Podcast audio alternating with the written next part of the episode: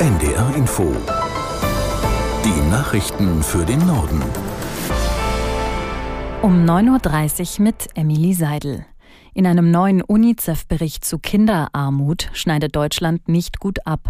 Die Bundesrepublik liegt bei 39 untersuchten Ländern der EU und der OECD im unteren Mittelfeld. Aus Berlin Ursula Voss-Henrich. Rund 800.000 Kinder in Deutschland leben in Familien, die zu wenig Geld haben, um die Wohnung ausreichend zu heizen, für genug neue Kinderkleidung oder Spielzeug zu sorgen. Eine Million haben das Risiko, dauerhaft in Armut zu leben. Der Bericht legt besonderes Augenmerk auf die Armutsentwicklung. Im Laufe der untersuchten zehn Jahre hat sich die Kinderarmutsrate in Deutschland um fünf Prozent erhöht. Damit rutscht es im Gesamtranking der Untersuchung auf Platz 25 ab.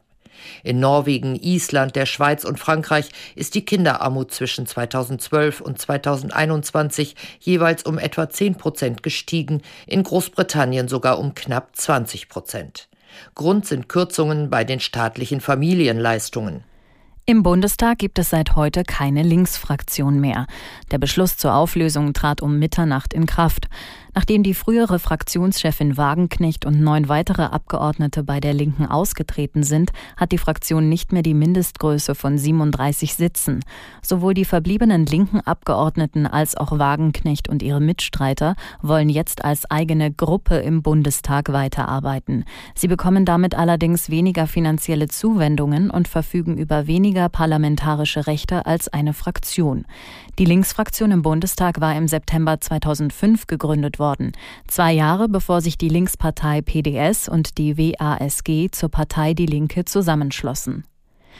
Die Innenminister von Bund und Ländern beraten von heute an in Berlin unter anderem über die Auswirkungen des Gaza-Kriegs auf Deutschland. Bundesinnenministerin Faeser hatte zuletzt vor einer gestiegenen Gefahr von Terroranschlägen gewarnt.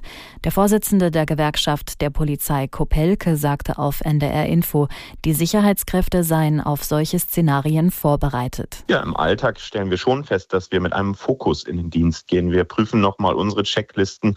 Passt die Ausrüstung? Sind die Schutz Schutzwesten äh, alle auf dem Streifenwagen, weil wir, wenn es soweit käme, sofort einschreiten wollen. Es sind die jüdischen Einrichtungen, es sind Juden und Jüdinnen in Deutschland, die besonders gefährdet sind. Und deshalb fließt da auch die größte Intensivität unserer Arbeit rein. Und die Weihnachtsmärkte sind nun auch wie andere Großveranstaltungen natürlich immer ein Szenario, das die Polizei mitdeckt. Also weiteres Feld, wo viel mehr Personal und Ressourcen reinfließt.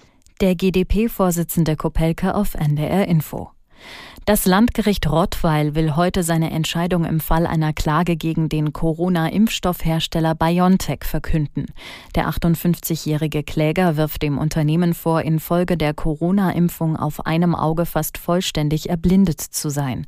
Er verlangt 150.000 Euro Schmerzensgeld.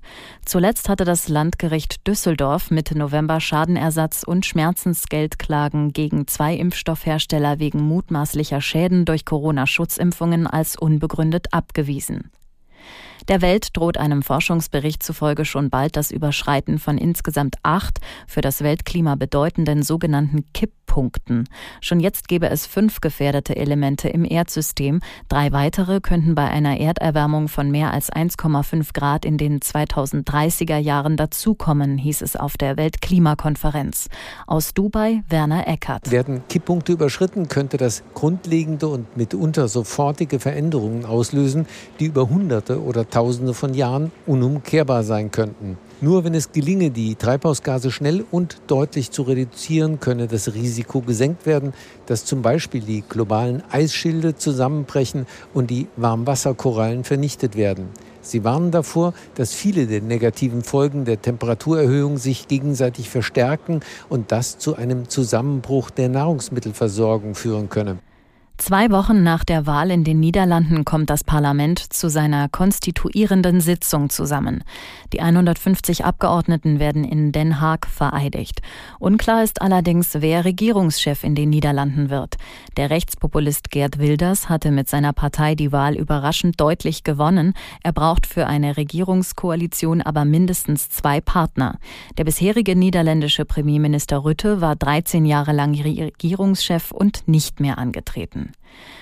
Russische Internettrolle haben Bundeswirtschaftsminister Habeck reingelegt. Ihnen ist es gelungen, unter falscher Identität den Minister ans Telefon zu bekommen. Aus Berlin Oliver Neuroth. Das Bundeswirtschaftsministerium stellt es so dar. Der Anrufer gab sich als Vertreter der Afrikanischen Union aus. Das Gespräch zwischen ihm und Habeck brach mehrmals ab, weil es Probleme mit der Leitung gab. Über sicherheitsrelevante oder vertrauliche Informationen soll der Minister nicht gesprochen haben. Das Ministerium kündigt an, nach diesem Anruf die Sicherheitsabläufe Abläufe im Haus zu überprüfen und zu verbessern. Die russischen Internettrolle haben einen Zusammenschnitt des Telefonats auf Telegram veröffentlicht. Die Aufnahme steht im Telegram-Kanal von Wovan und Lexus. Das Duo gilt als Putin-nah. Die beiden sind für Fake-Anrufe bei ausländischen Politikern bekannt.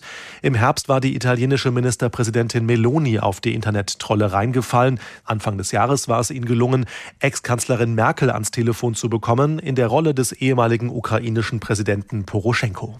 Das waren die Nachrichten.